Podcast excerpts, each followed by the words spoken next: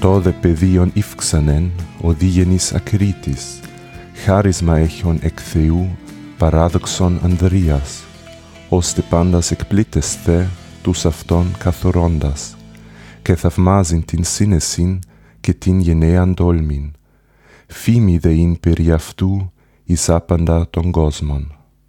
Es wuchs heran der Jüngling Diogenes Akritis, der eine von Gott verliehene, wunderbare Gabe der Tapferkeit besaß, so dass alle, die ihn ansahen, staunten und seinen Verstand und seinen edlen Mut bewunderten. Legenden über ihn verbreiteten sich über die gesamte Welt. Und somit Yassas und Willkommen zu Folge 36 von Anno Mundi, von Byzantinern und Griechen. Heute ist in gewisser Weise eine Premiere, denn wir werden erstmals eine ganze Folge einem literarischen Stoff widmen, einer Heldengeschichte, die im 12. Jahrhundert zum ersten Mal in einen literarischen Text gegossen worden ist. Das ist ungefähr zur gleichen Zeit, als im westlichen Europa Werke entstanden sind, wie das Rolandslied in Frankreich, das Nibelungenlied im deutschen Raum oder El Cid in Spanien. Werke, die später, dann vor allem im 19. Jahrhundert, zu Nationalepen hochstilisiert wurden. Und die Heldengeschichte, um die es heute gehen wird, der Digenis Akritis, ist von vielen Forschern als das byzantinische Nationalepos bezeichnet worden.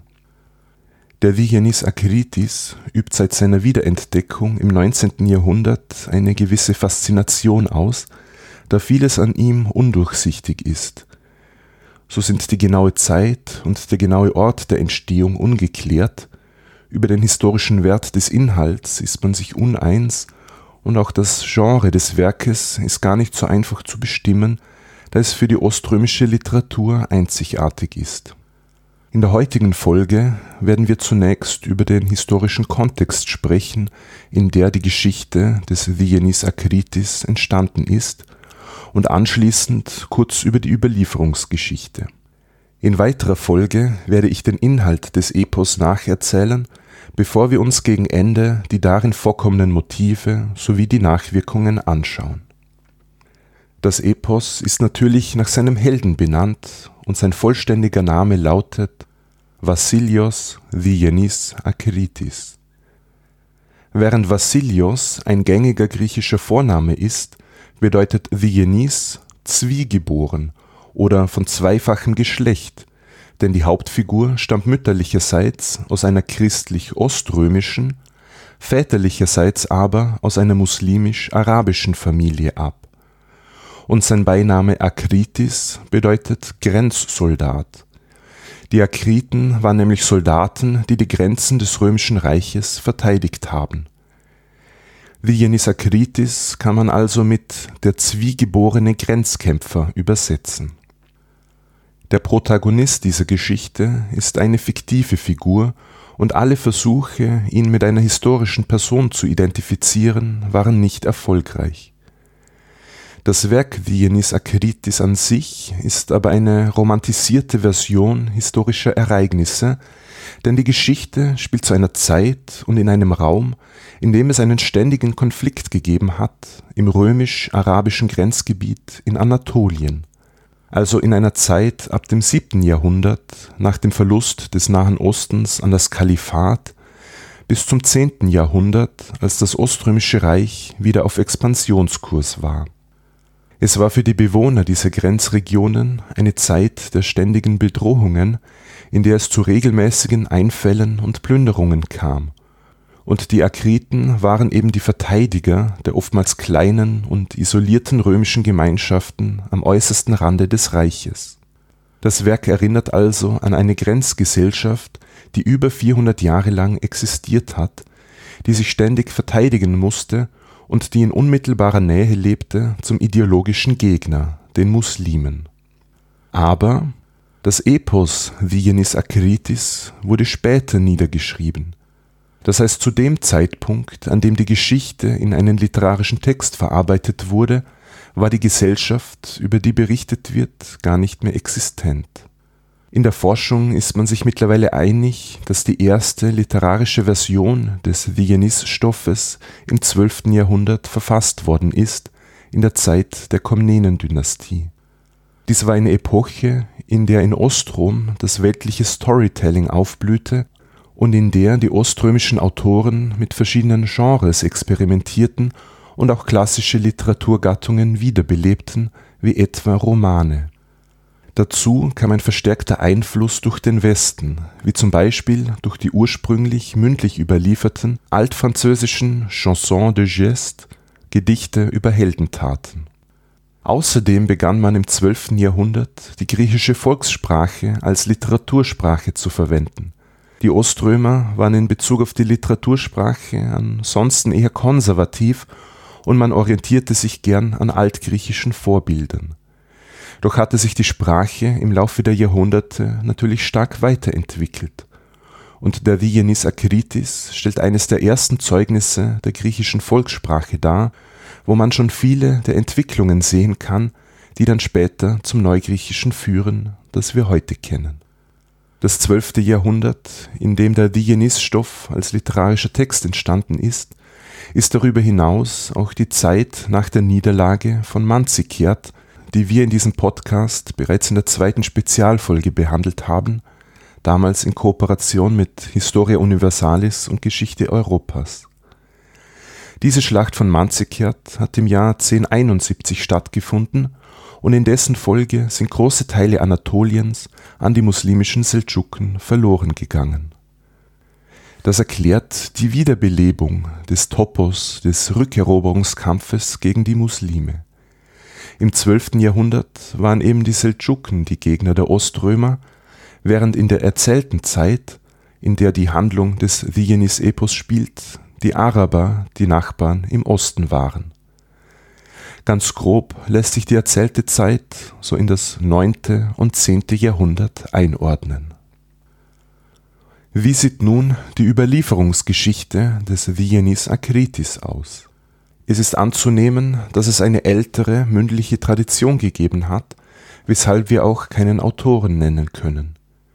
Die mündlich überlieferten Geschichten über den Helden Diogenes sind dann, eben höchstwahrscheinlich im 12. Jahrhundert, in ein literarisches Werk umgearbeitet worden.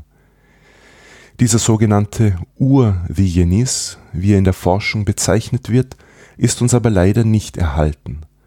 Dafür stehen uns sechs jüngere Versionen des griechischen Textes zur Verfügung. Die älteste erhaltene Handschrift ist die von Grottaferrata, die um das Jahr 1300 entstanden ist. Die Abtei Santa Maria di Grottaferrata liegt südlich von Rom und pflegt dort den byzantinischen Ritus, obwohl sie zur römisch-katholischen Kirche gehört. Diese Grottaferrata-Handschrift ist ursprünglich in Süditalien hergestellt worden auf orientalischem Papier. Die zweitälteste Digenis-Handschrift befindet sich heute im Kloster Escorial bei Madrid. Sie ist im 15. Jahrhundert entstanden und wurde vermutlich von einem spanischen Humanisten im 16. Jahrhundert in Italien angekauft. Die beiden genannten Handschriften sind für die Forschung die wichtigsten, da sie die ältesten sind und somit am nächsten am leider verschollenen Original dran sind. Sie unterscheiden sich aber inhaltlich an einigen Stellen und sind auch unterschiedlich lang. Die Grottaferrata-Version ist mit über 3700 Versen in etwa doppelt so lang wie die Escorial-Version. Und auch sprachlich sind sie unterschiedlich. Beide können zwar in den Bereich der mittelalterlichen griechischen Volkssprache eingeordnet werden, doch ist die Grottaferrata-Version sprachlich etwas konservativer nimmt also mehr Anleihen an der Hochsprache. In der Forschung gab es zudem eine lebhafte Diskussion darüber, welche dieser beiden Handschriften die authentischere Version der Geschichte wiedergibt, also dem Original näher sei, eine Frage, die sich nicht abschließend klären lässt. Zusätzlich zu den beiden genannten haben wir noch vier weitere jüngere Handschriften der Vigenis-Geschichte aus dem 16. und 17. Jahrhundert, also aus postbyzantinischer Zeit, die alle auf eine gemeinsame Vorlage zurückgehen. Eine Handschrift wurde im Sumelar-Kloster bei Trapezunt gefunden, die aber heute leider als verschollen gilt. Auf der Kykladeninsel Andros wurden sogar zwei Handschriften entdeckt. Eine befindet sich heute in Athen und eine in Thessaloniki. Die letztere ist im Gegensatz zu den übrigen in Prosa verfasst. Und zu guter Letzt haben wir noch die Handschrift von Oxford, die auf der Insel Chios angefertigt worden ist. Diese Oxford-Version ist im Gegensatz zu den übrigen in gereimter Form. Alle Versionen, bis auf die Prosa-Version natürlich, sind in einem Versmaß verfasst, und zwar im 15 Silber, der auch politischer Vers genannt wird. Der 15 Silber kam ab dem 10. Jahrhundert in Ostrom in Gebrauch und setzte sich im 12. Jahrhundert im Bereich der Volkssprache durch, und er blieb bis weit in die Neuzeit das Standardversmaß für griechische Volkslieder. Doch nun möchte ich euch nicht länger auf die Folter spannen und endlich zur Nacherzählung der Geschichte kommen. Wie erwähnt, unterscheiden sich die verschiedenen Handschriften zum Teil inhaltlich, und ich werde mich vorwiegend auf die Version von Grota Verrata stützen. Und noch eine Vorwarnung vorweg. Es werden gewalttätige Szenen vorkommen, insbesondere auch sexualisierte Gewalt. Das Epos beginnt zunächst gar nicht mit Diogenes Akritis, sondern mit dem sogenannten Lied vom Emir.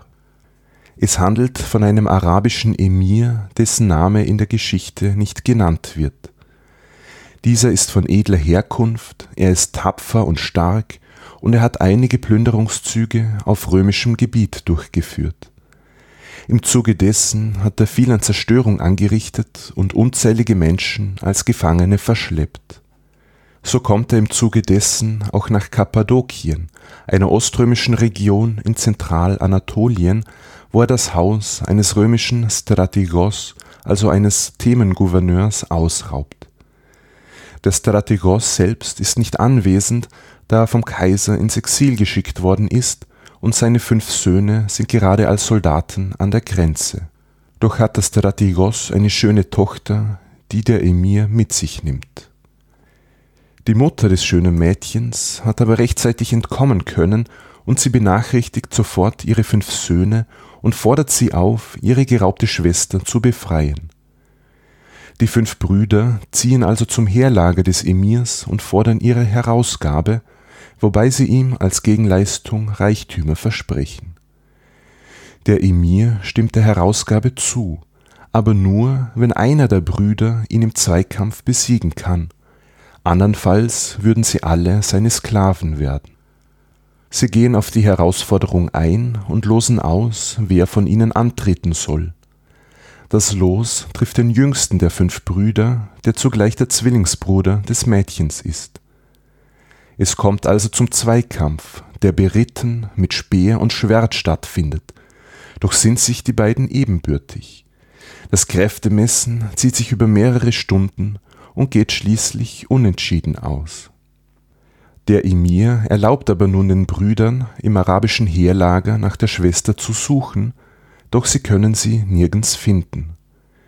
Sie erfahren davon, dass viele der geraubten Mädchen getötet worden sind und sie haben schon die Befürchtung, dass ihre Schwester das gleiche Schicksal erlitten hat. Die Brüder treten nun erneut vor den Emir und fordern ihn auf, dass er entweder die Schwester endlich freigibt oder dass er sie alle tötet, denn ohne sie würden sie nicht mehr nach Hause zurückgehen. Der Emir fragt die Brüder nun nach ihrer Herkunft und sie stellen sich gegenseitig vor. Der Leser erfährt, dass sowohl der Emir als auch die fünf Brüder aus sehr angesehenen Familien stammen. Schließlich gibt der Emir zu, dass er sich in das römische Mädchen verliebt habe, dass sie aber jetzt voll Trauer sei, weil sie von der Familie getrennt ist, was ihn sehr quält. Er bietet an, dass wenn sie ihn als Schwager anerkennen, dann werde er mit ihnen ins römische Reich ziehen und zum christlichen Glauben übertreten und er schwört, dass er das Mädchen wirklich liebe und er ihm nichts angetan habe. Die fünf Brüder sind überglücklich, als sie erfahren, dass ihre geliebte Schwester noch am Leben ist, und im Zelt des Emirs kommt es zum freudigen Wiedersehen.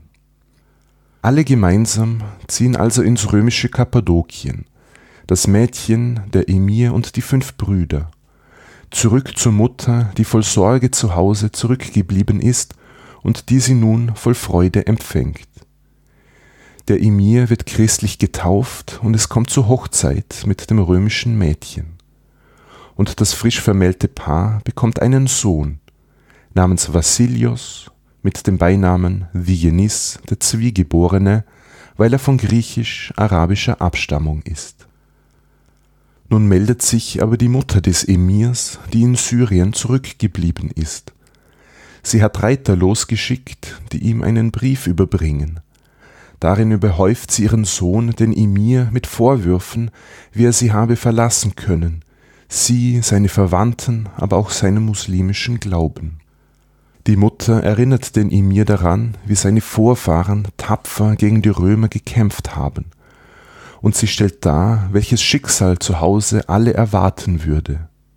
Seinem Harem, seinen Kindern und seiner Mutter droht nämlich Schlimmes, weil der Emir in Syrien als Verräter angesehen wird. Sie bittet ihn innig, zurückzukommen, und er könne dabei auch seine christliche Braut mitnehmen, wenn diese ihm so wichtig sei. Wir erfahren hier, dass der Emir schon verheiratet ist, sogar mit mehreren Frauen, und dass er schon Kinder hat, was in der Geschichte aber nicht weiter thematisiert wird. Der Emir ist von dem Brief sehr gerührt und er sorgt sich um seine Mutter. Er entschließt sich, in seine Heimat nach Syrien zu reiten, nach Rachab, das ist höchstwahrscheinlich das heutige Urfa in der Türkei. Die Mutter begrüßt ihren Sohn voll Freude und versucht, ihn für den muslimischen Glauben zurückzugewinnen, indem sie die Wunder aufzählt, die im Land des Islam geschehen. Doch es zeigt keine Wirkung. Der wahre Gott habe ihm den rechten Weg gewiesen und der Emir bleibt dem Christentum treu, wobei er das Glaubensbekenntnis rezitiert. Er erzählt vom jüngsten Gericht, bei dem nur diejenigen gerettet werden, die an Jesus Christus glauben. Er will aber nun, dass seine Mutter mit ihm ins Land der Römer zieht und dass sie es ihm gleich macht und sich taufen lässt. Dem Emir gelingt es, sie zu überzeugen, das Christentum anzunehmen und ihn zu begleiten. Und mit ihr kommen auch die gesamte Verwandtschaft und alle seine Untertanen mit ins Land der Römer, wo sie alle freudig empfangen und anschließend getauft werden. Und so wird der Emir kurioserweise der Taufpate seiner eigenen Mutter. Und in der Zwischenzeit wächst Dionys Akritis der Sohn des arabischen Emir und des schönen römischen Mädchens, heran zu einem tapferen und weisen Jüngling, wie die Verse berichten, die ich ganz am Anfang rezitiert habe. Und somit endet der erste Teil des Epos, das Lied vom Emir, das in der Grotta Ferrata Version drei von acht Büchern einnimmt. Wir haben hier eine stringente, geschlossene Handlung, die sehr zügig erzählt wird. Den zweiten Teil bildet der sogenannte Digenis-Roman, der die restlichen fünf Bücher des Epos einnimmt.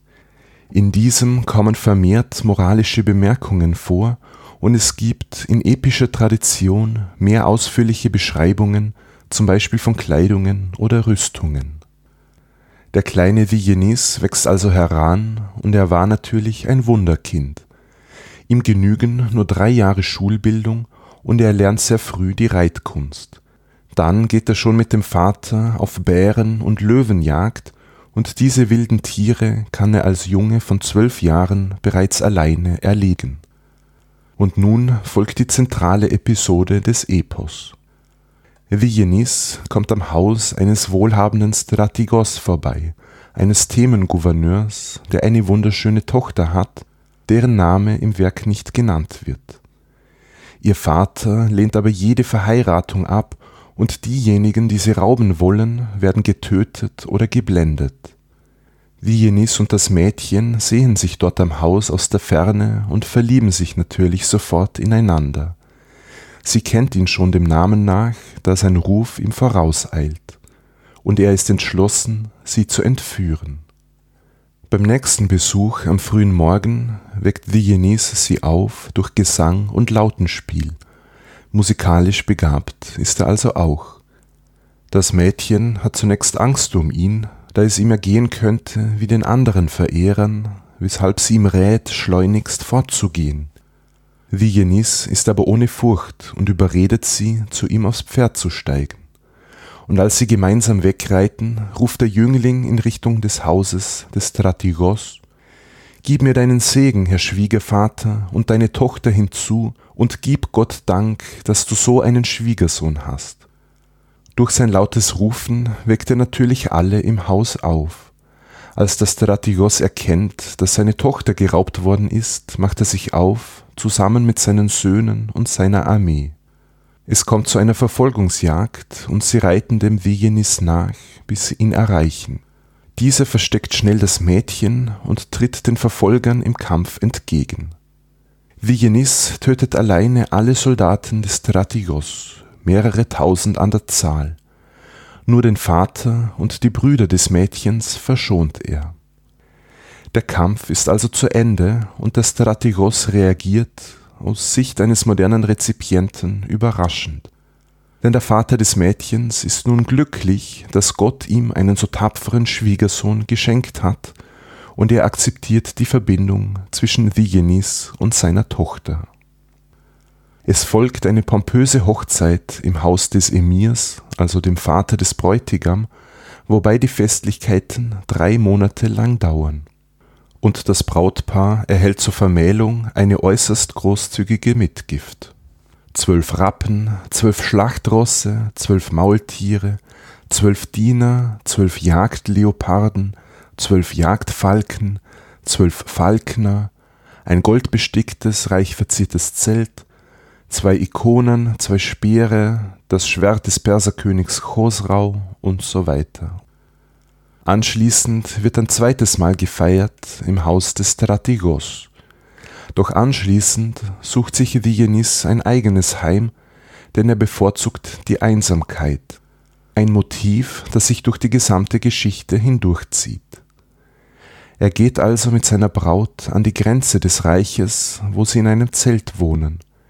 Begleitet werden sie nur von zwei Dienerinnen für die Frau und von mehreren Knechten für den Mann. Vigenis und das Mädchen wohnen jetzt also alleine, abseits der großen Siedlungen, und an dieser Stelle treten zum ersten Mal die Appellaten auf den Plan. Appellaten waren eigentlich irreguläre Soldaten, die an der römischen Ostgrenze gegen die Araber eingesetzt wurden. Im Epos werden sie allerdings als Banditen oder Räuber dargestellt. Diese Appellaten also hören von der Anwesenheit des Diogenes und beschließen, seine Frau zu entführen was ihnen aber natürlich nicht gelingt, da er sie alle auf der Stelle tötet. Vigenis kämpft folglich noch gegen die Araber, er übernimmt Einfälle ins feindliche Gebiet und kommt dabei angeblich bis nach Tarsos, Babylon, Bagdad und bis nach Äthiopien. Diese kriegerischen Expeditionen werden aber nur kurz erwähnt und nicht ausführlich beschrieben. An dieser Stelle erfährt der Kaiser der Römer von den Heldentaten des Vigenis. Er ist von ihm begeistert und übersendet ihm eine schriftliche Einladung, ihn besuchen zu kommen. Vigenis lehnt aber ab und schlägt stattdessen vor, dass der Kaiser zu ihm an den Euphrat kommen soll, wo er jetzt lebt. Und tatsächlich kommt der Kaiser auf Besuch. Er ist noch mehr beeindruckt, als er Vigenis persönlich begegnet, und er will ihm einen Wunsch erfüllen. Auch das lehnt er ab. Vigenis stellt nur immaterielle Wünsche, also dass der Kaiser die Armen und Unterdrückten unterstützen möge und dass er die Heretiker bestrafen und die Rechtgläubigen stärken soll. Zusätzlich bietet Vigenis dem Kaiser als Geschenk an, die Tribute zu bezahlen, die dieser an die Seldschuken entrichten muss.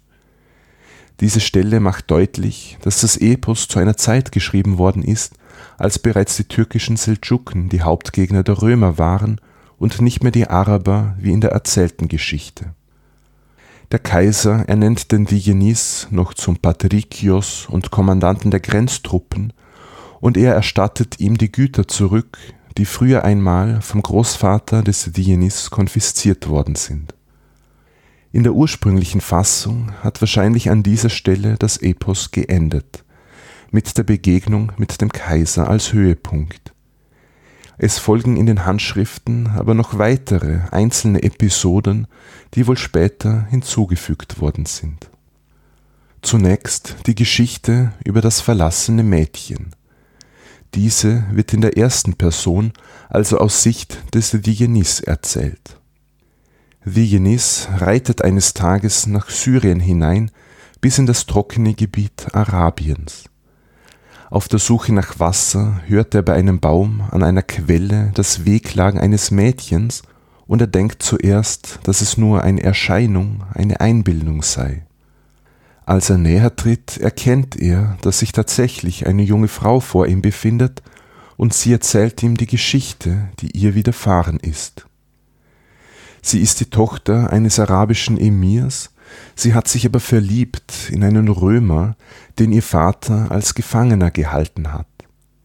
Aus Liebe zu ihm hat sie den Römer befreit, um mit ihm in seine Heimat zu gehen, und sie beiden sind bis zu jener Quelle gekommen, an der Diogenes das Mädchen gefunden hat. Eines Nachts ist der Römer aber heimlich verschwunden. Er hat beide Pferde und alle Wertgegenstände mitgenommen. Das Mädchen aber, voll Trauer über den Betrug, hat sich nicht getraut, zu ihrer Familie zurückzukehren, aus Scham. Seit zehn Tagen ist sie nun allein an dieser Quelle, und in dieser Zeit ist nur einmal eine andere Person vorbeigekommen, nämlich ein alter Mann. Dieser Mann hat dem Mädchen erzählt, dass ein Akeritis, ein Grenzsoldat, einen Mann gerettet habe, der mit zwei Pferden unterwegs war. Es wird sofort klar, dass es Diogenes Akritis war, der ein paar Tage zuvor eben jenen Römer gerettet hat, der davor das Mädchen alleine zurückgelassen hatte. In diesem Moment werden Diogenes und das Mädchen von 100 Arabern angegriffen. Die einen tötet er, während die anderen fliehen, als sie erkannt haben, mit welchem heldenhaften Kämpfer sie es zu tun haben. Auch die junge Frau erkennt jetzt, wer vor ihr steht, und es wird anhand ihrer Nachfragen klar, dass sie ihren Mann noch liebt, obwohl er sie verlassen hat. Diogenes verspricht, sie zu ihm zu führen und ihn dazu zu bringen, sie als Frau zurückzunehmen.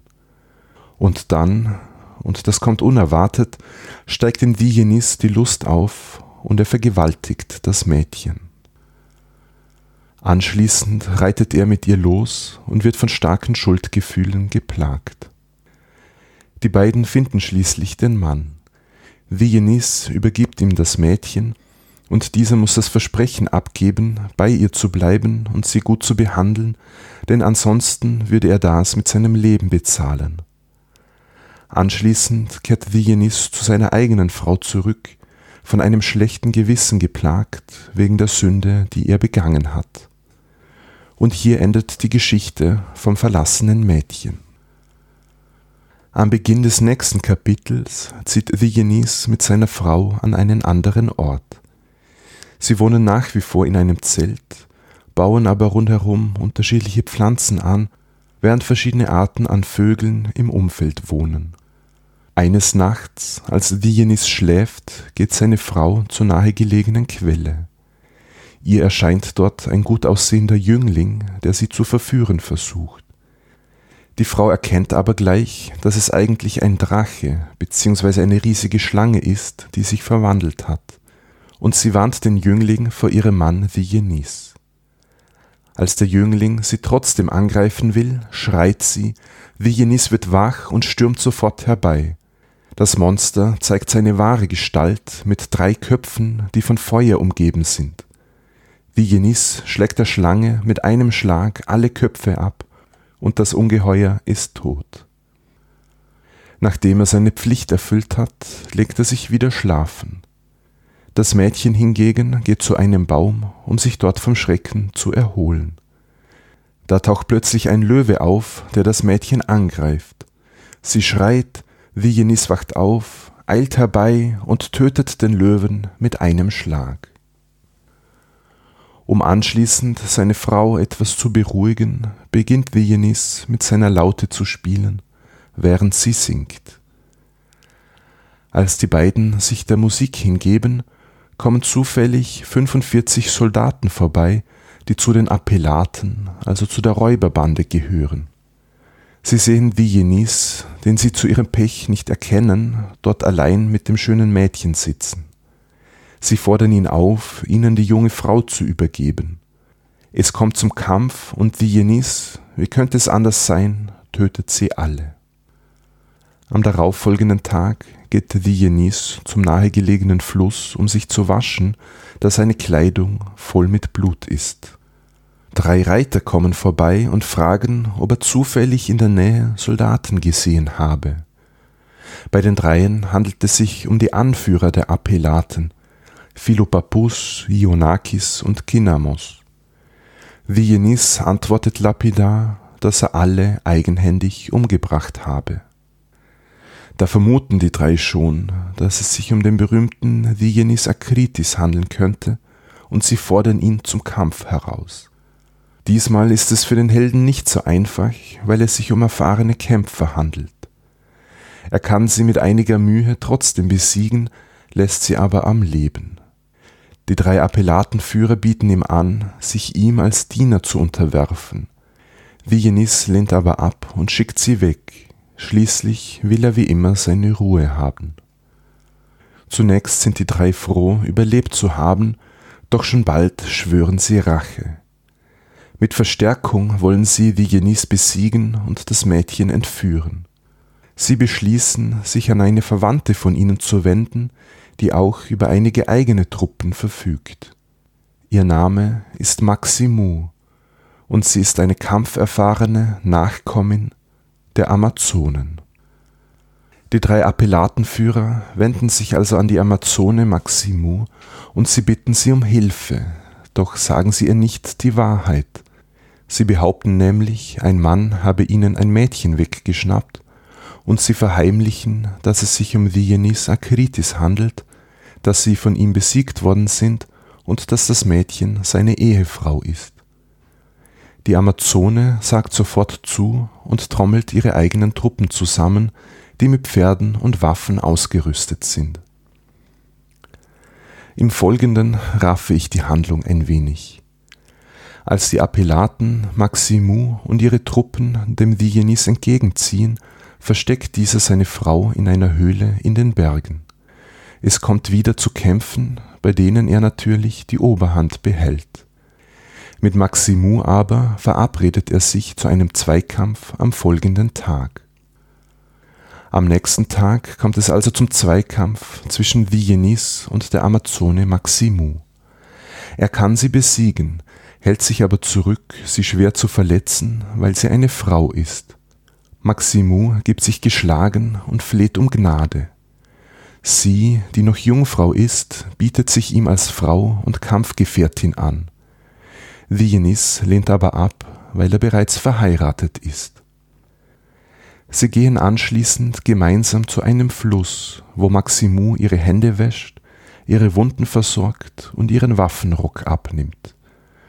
Und da überkommt Dionys, wir kennen es schon vom vorherigen Kapitel, eine große Lust und er kann sich nicht beherrschen.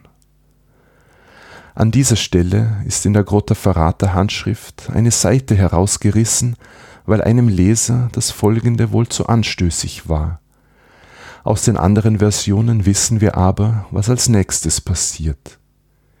Dionys schläft mit Maximu, verlässt sie danach sofort und kehrt zu seiner Ehefrau zurück.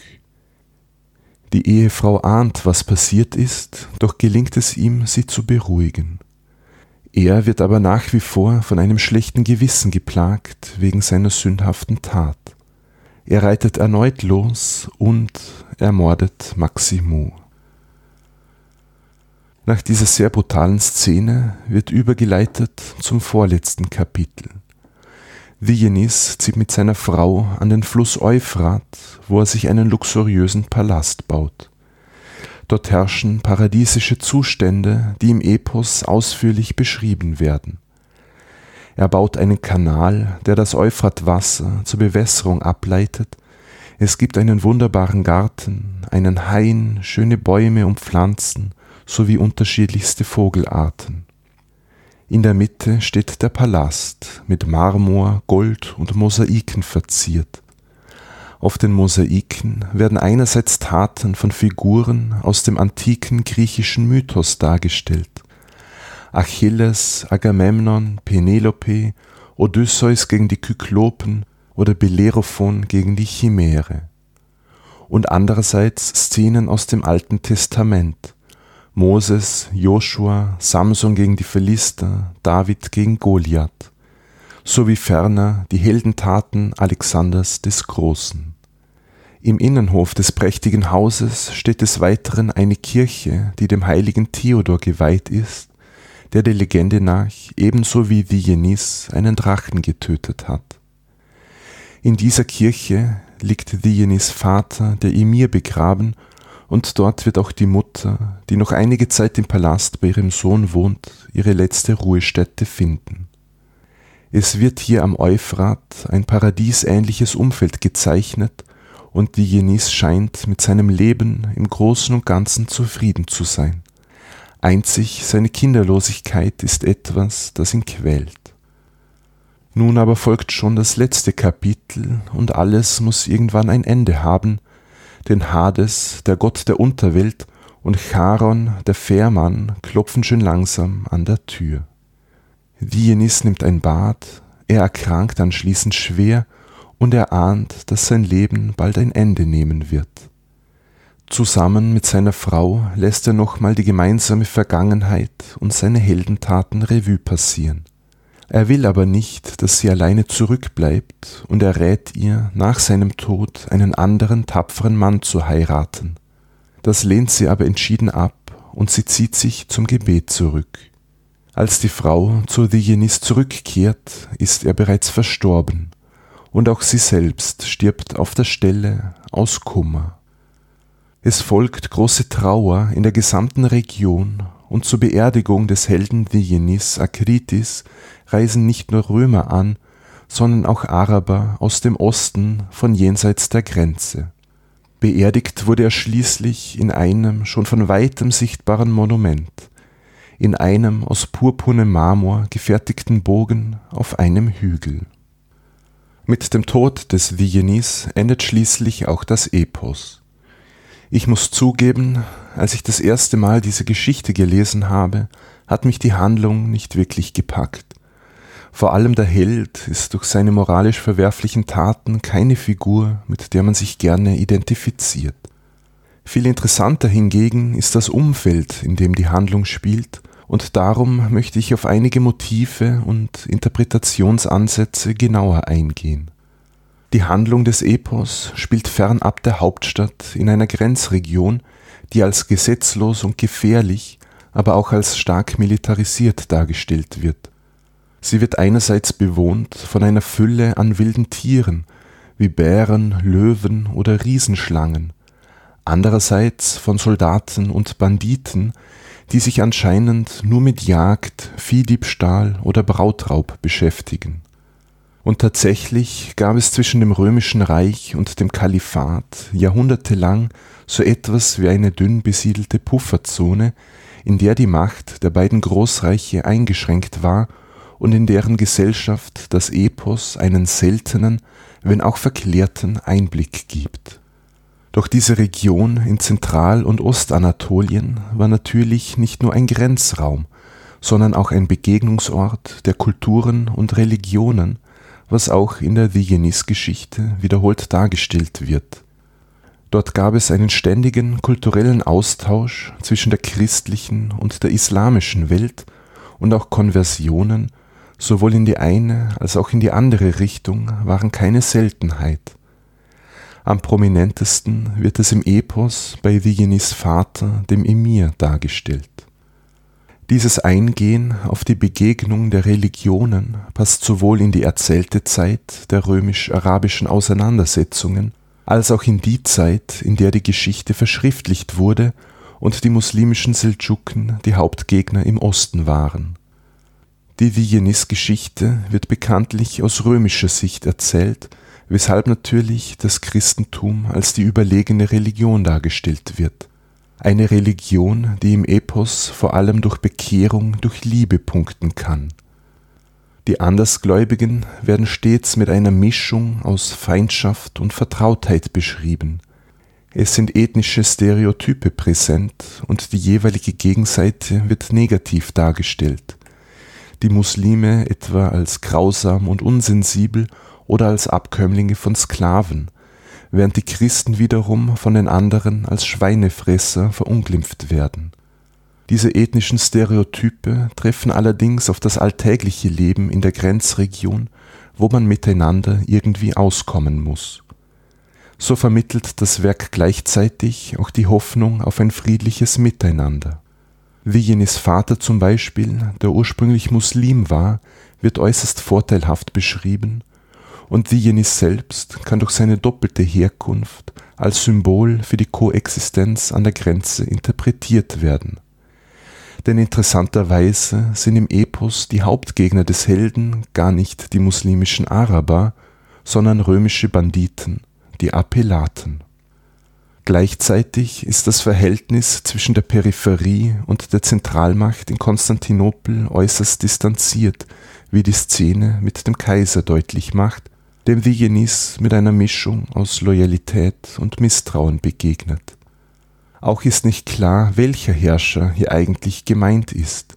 Die eine Fassung nennt als Namen des Kaisers Vassilios, mit dem entweder Basilius I. im 9 oder Basilius II. im 10., 11. Jahrhundert gemeint sein könnte. In der anderen Version handelt es sich um einen Kaiser namens Romanos, womit vielleicht auf den unglücklichen Romanos IV. angespielt wird, der 1071 die Schlacht bei Manzikert gegen die Seldschuken verloren hat. Bei einem Heldenepos ist es natürlich auch von besonderem Interesse zu untersuchen, welche historischen Ereignisse und Personen in das Werk eingeflossen sind. Dies gestaltet sich beim Vigenis Akritis leider äußerst schwierig und funktioniert im ersten Teil, im Lied vom Emir, noch etwas besser als im zweiten Teil, dem sogenannten Vigenis Roman. So werden in der Grottaferrata-Version als Vorfahren des Emirs die Namen Chrysovergis und Karois genannt hinter denen die Paulikianerführer Chrysochir und Karveas stecken könnten. Gegen diese heretische Gruppe der Paulikianer in Anatolien, die sich zeitweise auch mit den Arabern verbündet hatte, hat der oströmische Staat im 9. Jahrhundert Kriege geführt, bis Kaiser Basilius I. sie schlussendlich besiegen konnte. Der Religionswechsel des Emirs und seines gesamten Volkes wiederum könnte sich auf die Konversion eines ganzen arabischen Stammes zum Christentum beziehen, die für das zehnte Jahrhundert belegt ist. Die vielen Personennamen, die im Epos vorkommen, sind entweder griechischen, arabischen und armenischen Ursprungs. Viele Forscher des 20. Jahrhunderts haben sich daran beteiligt, zu spekulieren, auf welche historisch belegte Personen sie zurückzuführen sind. Bei manchen ist es gelungen, bei vielen jedoch ist eine eindeutige Identifizierung unmöglich. Auch bei den Ortsnamen bleiben manche rätselhaft, doch diejenigen, die eindeutig sind, liegen vorwiegend in Zentral- und Ostanatolien. Interessanterweise spielt die Handlung in der ersten Hälfte des Epos im zentralanatolischen Kappadokien, wo viele der römisch-arabischen Auseinandersetzungen im 8. und 9. Jahrhundert stattgefunden haben doch anschließend zieht die Jenis weiter in den Osten an den Fluss Euphrat, eine Region, die die Römer erst ab dem 10. Jahrhundert in einer Phase der Expansion zurückerobern konnten. Es liegt also nahe, dass das Epos eine gewisse Nostalgie zum Ausdruck bringt in Bezug auf die byzantinische Reconquista, als ganz Kleinasien wieder zum römischen Reich gehört hat. Die Handlung spielt nämlich in Gebieten, die zur Zeit der literarischen Bearbeitung im 12. Jahrhundert bereits wieder verloren waren. Auch gibt es die Hypothese, dass es eventuell Flüchtlinge aus Zentral- und Ostanatolien waren, die vor den Seldschuken nach Konstantinopel flohen und die die Geschichten von den Heldentaten des Vigenis mitbrachten die dann in der Hauptstadt in einen literarischen Text gegossen wurden, quasi als Rückbesinnung auf ihre nun verlorene Heimat im Osten, verknüpft mit der Hoffnung, dass sie bald wiedererobert werde, was die Komnenenherrscher des 12. Jahrhunderts ja auch versuchten. Der erste Teil, das Lied vom Emir, hat noch eher einen epischen Charakter, in dem die Handlung also entfernt an historische Ereignisse erinnert. Der zweite Teil hingegen, bei dem es um Vigenis geht, wird immer ähnlicher einem fiktiven Roman, in dem private Heldengeschichten erzählt werden. Doch auch dort sind Elemente eines klassischen Heldenepos erkennbar, wie etwa die detailreiche Beschreibung der Kampfszenen. Des Weiteren macht das Werk selbst Bezug auf antike Vorbilder, wie die Mosaike im Palast am Euphrat zeigen, wo Szenen aus der homerischen Dichtung dargestellt sind. Außerdem kommen Figuren aus dem antiken Mythos vor, wie Eros, der die Liebe symbolisiert, Hades, der den Tod darstellt, sowie der Fährmann Charon, der die Verstorbenen in die Unterwelt führt. Aber wenn man sich ehrlich ist, so eignet sich Digenis auch abseits seiner moralisch verwerflichen Taten nicht wirklich als Nationalheld, jedenfalls weniger als El Cid oder Roland im Rolandslied. Im Epos wird Digenis zwar als Verteidiger des Reiches, als Bezwinger der Araber sowie als Friedensbringer für die östliche Grenze bezeichnet. Er ist aber zugleich ein Einzelgänger, der die Einsamkeit liebt und der sich wenig um die Gesellschaft und das Reich kümmert. Und die Haupthandlung dreht sich in Wirklichkeit gar nicht um den Konflikt mit dem ideologischen Gegner, den Ungläubigen, sondern fast ausschließlich um den Kampf gegen die Appellaten und um den Brautraub. Die Liebe, der Eros hingegen, ist das zentrale Motiv, das sich durch das ganze Epos hindurchzieht. Sie wird als eine große Kraft beschrieben, die alles antreibt. So wird der Emir durch die Liebe zu einem römischen Mädchen quasi bezwungen, wodurch er sogar zum Christentum konvertiert. Vigenis kämpft gegen Ungeheuer und Banditen, um sein Mädchen zu verteidigen, und auch am Lebensende der beiden wird die Liebe als Hauptmotiv noch einmal angesprochen. In dieser Hinsicht ist das Werk den Liebesromanen jener Zeit näher als an einem klassischen Heldenepos. Schauen wir uns zum Abschluss noch kurz an, welchen Einfluss das Epos in den Jahrhunderten seit seiner Entstehung gehabt hat. Die Figur des Diogenes Akeritis scheint ab dem 12. Jahrhundert sehr populär gewesen zu sein und er gehörte zum Repertoire der volkssprachlichen Dichtung, während er in der hochsprachlichen Literatur keinen Niederschlag gefunden hat. In den Ptochoprodromica zum Beispiel, einer volkssprachlichen Gedichtsammlung aus der Mitte des 12. Jahrhunderts, wird Kaiser Manuel Komnenos als neuer Akritis bezeichnet. Dieser war militärisch im Euphratgebiet tätig, in dem auch das Vigenis-Epos zum Teil spielt die Popularität zeigt sich des Weiteren dadurch, dass in Athen und Korinth Keramiken gefunden wurden aus dem 12. und 13. Jahrhundert, auf denen die Heldentaten des Diogenes dargestellt sind.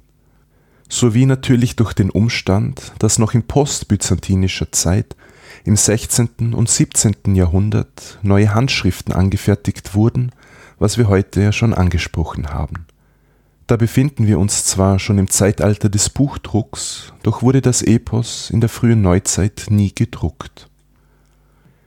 Der Vigenis hat übrigens durch Übersetzungen auch Eingang in den slawischen Raum gefunden, wovon mehrere Handschriften überliefert sind, während er im Westen keine Spuren hinterlassen hat.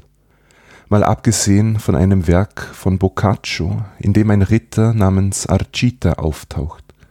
Der geht vielleicht auf Akritis zurück, doch ist die Handlung eine ganz andere. Im griechischen Raum leben die Geschichten um den Helden Digenis über die Jahrhunderte weiter, nämlich in Form der sogenannten Akritika oder akritischen Lieder, vor allem in Kleinasien, auf Zypern und Kreta. Die Akritika sind neugriechische Volkslieder, in denen Digenis als Protagonist auftaucht und die zum Teil auch den Konflikt mit den Arabern thematisieren. Diese akritischen Lieder drehen sich entweder um den Brautraub, der entweder von Vigenis selbst oder von den Appellaten durchgeführt wird, oder sie handeln vom Tod des Vigenis. Bei dieser zweiten Kategorie geht es entweder darum, dass er vor dem Tod noch einmal seine Heldentaten Revue passieren lässt, oder dass er gegen Charon, den Fährmann der Unterwelt, kämpfen muss und schließlich verliert.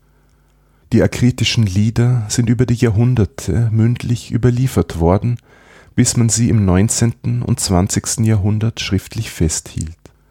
Das Epos hingegen ist für lange Zeit quasi in Vergessenheit geraten. Erst 1868 hat man das erste Digenis-Manuskript wiederentdeckt und bis 1926 sind alle sechs uns heute bekannten Handschriften in Druckeditionen publiziert worden. Erst ab dieser Zeit an war es möglich, sich mit dem Epos in wissenschaftlicher oder literarischer Form auseinanderzusetzen. Am Ende des 19. Jahrhunderts wurde Digenis Akritis dann zu einer nationalen Symbolfigur erhoben, die für den Kampf gegen äußere Feinde steht, und einige moderne griechische Schriftsteller bauten ihn als Figur in ihre Werke ein. Nun aber denke ich, dass wir uns sehr ausführlich mit dem Thema auseinandergesetzt haben, und ich hoffe, es hat für euch gepasst, dass wir uns einmal intensiv mit einem literarischen Stoff beschäftigt haben. Wer noch mehr über das mittelalterliche Epos des Dionys Akritis erfahren will, der findet in den Show Notes eine Liste an entsprechender Literatur. Wie immer freue ich mich über euer Feedback und ich bedanke mich ganz herzlich bei folgenden Spenderinnen und Spendern für ihre Unterstützung via kofi.com. Bei Klaus, Christina, Claudius, Sabine, Ralf, Periklis, Sebastian, Sabine, Markus, Joe, Kerstin sowie bei zwei anonymen Spendern. Vielen herzlichen Dank. In diesem Sinne sage ich Yassas und bis zum nächsten Mal bei Anno Mundi.